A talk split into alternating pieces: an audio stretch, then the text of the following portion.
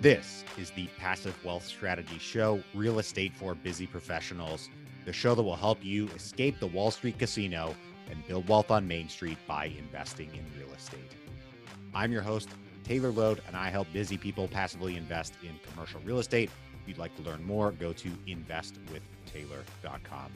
I'm coming to you solo today, no guest, to share with you the best lesson that I ever received as a real estate investor how it helped me scale, and also give you a concrete recent example of that lesson in action. So we're going to dig into that. And the recent example that we're going to go through is that my fiance and I recently closed on a new home. So today is Tuesday, June 21st of 2022. We closed on this new home last week, moved in over the weekend, and I've received a lot of questions from other real estate investors, which are very reasonable questions about whether we're house hacking this new home and whether we're holding our old home as a rental. And we're going to dig into the decisions that we made, why we made those decisions, and how the theme, the broader theme, the underlying principle that drove those decisions has helped us build a real estate portfolio over the last number of years as we've bought multifamily apartment complexes, invested in self storage, and so much more. There is one lesson that underlies all of that. And this is a concrete example, a case study of that lesson, that principle in action. So, first off, let's start talking about house hacking. If you're not sure what a house hack is, it's basically when you buy a house and live in it and rent out part of the house to others. For some people, that means buying a duplex and renting out the spare unit or triplex or quad, renting out the other units and covering the mortgage payment with that rent, or buying a bigger house than you need and having roommates. Some folks also do this with short term rentals, which can bring in a lot of revenue. We decided not to do that. We made a very calculated decision not to do any of those things. And the reason boils down to one thing, one thing that's helped me in my real estate investing career. It helped us start doing deals and it's helped me move forward as a real estate investor and continue to scale and do more. And that one thing is focus. Our primary investment vehicles are large multifamily and self storage properties. House hacking a duplex would be a distraction from our primary investment vehicles, and it would tie up equity in an asset that does not fit our model or our goals. It would take time, which is really our most finite, our most limited resource. Our most limited resource for everybody is not money, it's time. We're all limited. We all have 24 hours in the day. And having a duplex to me would take more time than it would be worth. Also, having a roommate, frankly, that's not the lifestyle that we want to live. We want to have a house that we want to live in for the next number of years on our own that we're very fond of. And fortunately, we were able to make that happen. It was very hard, but we made that happen. So, focusing on our one investment strategy. On the other side of that, like I said, a lot of folks asked us if we're going to keep the old house and use that as a rental because it would cash flow. It wouldn't cash flow a lot, but it would produce cash flow even if I hired a property manager. It would produce something. I think in the long run, it has a pretty good likelihood of appreciating just based on the property itself, its location. You know, I don't need to give too much away here, but I think it would do pretty well, better in terms of appreciation than in terms of cash flow. But again, going back to focus. We need to focus on the thing, the strategy that we've dedicated ourselves to and what we're specialized in. And having all of the equity locked up in that other property doesn't match our strategy.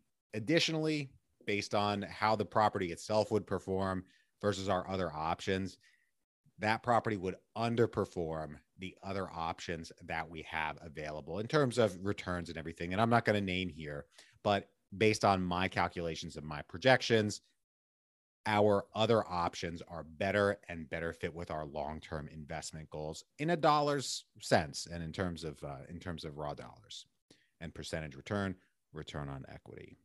But again, to go back to time, even if we had a property manager, spending the time to manage that property manager, manage the property, handle the financials, do little maintenance things that would come up here and there. There's also an HOA.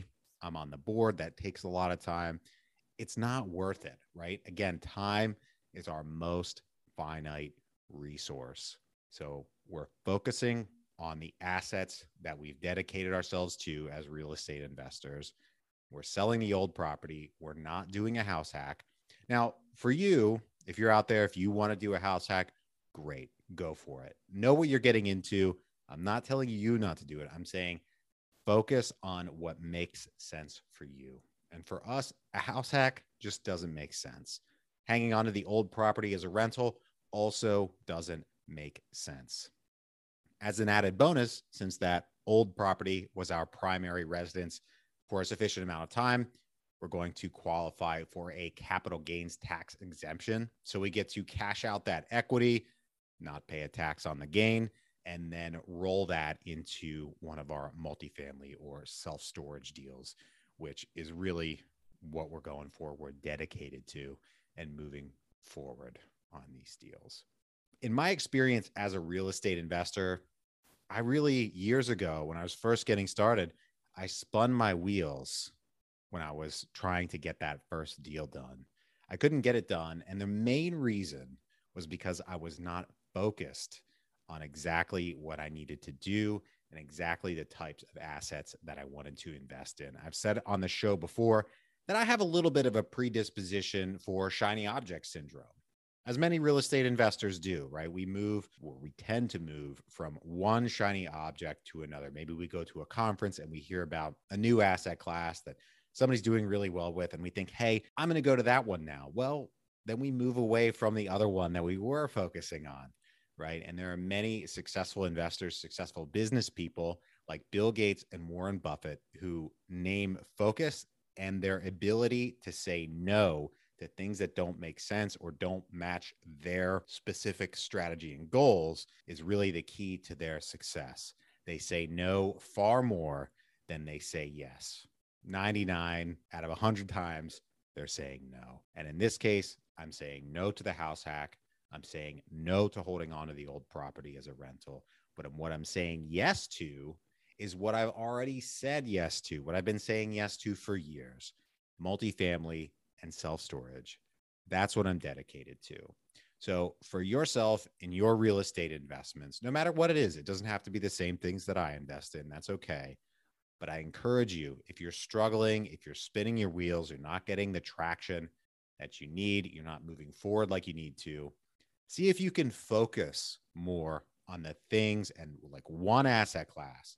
What is the thing you need to do today to move yourself forward in your chosen asset class? Focus on that. Don't bounce back and forth. And if you're not sure if you're focused, if maybe you think you have some of that shiny object syndrome, take a step back, reflect, think about that. Have you bounced around between asset classes before you've really made progress with one, you go find another one. It's okay. A lot of us do that. I did that. I did that for a while until I learned the importance, once again, of focusing on the thing, the asset class, the strategy, whatever it is. Focus on the thing that you're dedicated to. So that's why I'm not doing a house hack. That's why I don't do short term rentals. That's why I'm not holding on to the old property as a rental, even though it would cash flow. I'm focused on multifamily and self storage. And that's it. If you're struggling, if you're spinning your wheels, can you focus more on your thing, no matter what it is? I'm not telling you what your thing should be, but can you focus on it a little bit harder? Maybe you can. I want to thank you for tuning in here. I hope this lesson is helpful helpful for you. I hope this knowledge is helpful for you. Focusing really made a huge difference in my success as a real estate investor and i'm constantly reminding myself i'm constantly thinking about how can i remain focused on the one thing? How can i remain focused on my asset classes? How can i remain focused on my wealth strategy to continue to move forward?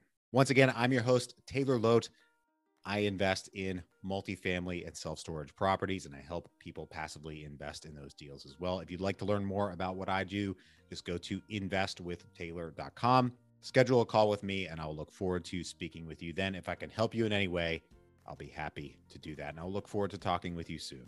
We recently released a seven day video course on red flags in passive real estate investing. If you'd like to learn more about that, if you'd like to get the course, go to passiverealestatecourse.com. You'll get that instant access to that.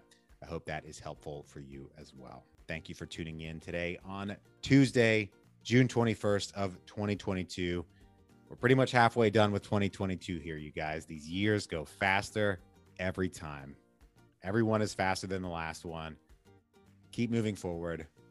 Work on your one thing every day. Focus on your path, and you'll make it happen. Right now, I hope you have a great rest of your day. We'll be back here on Thursday with another interview. Take care.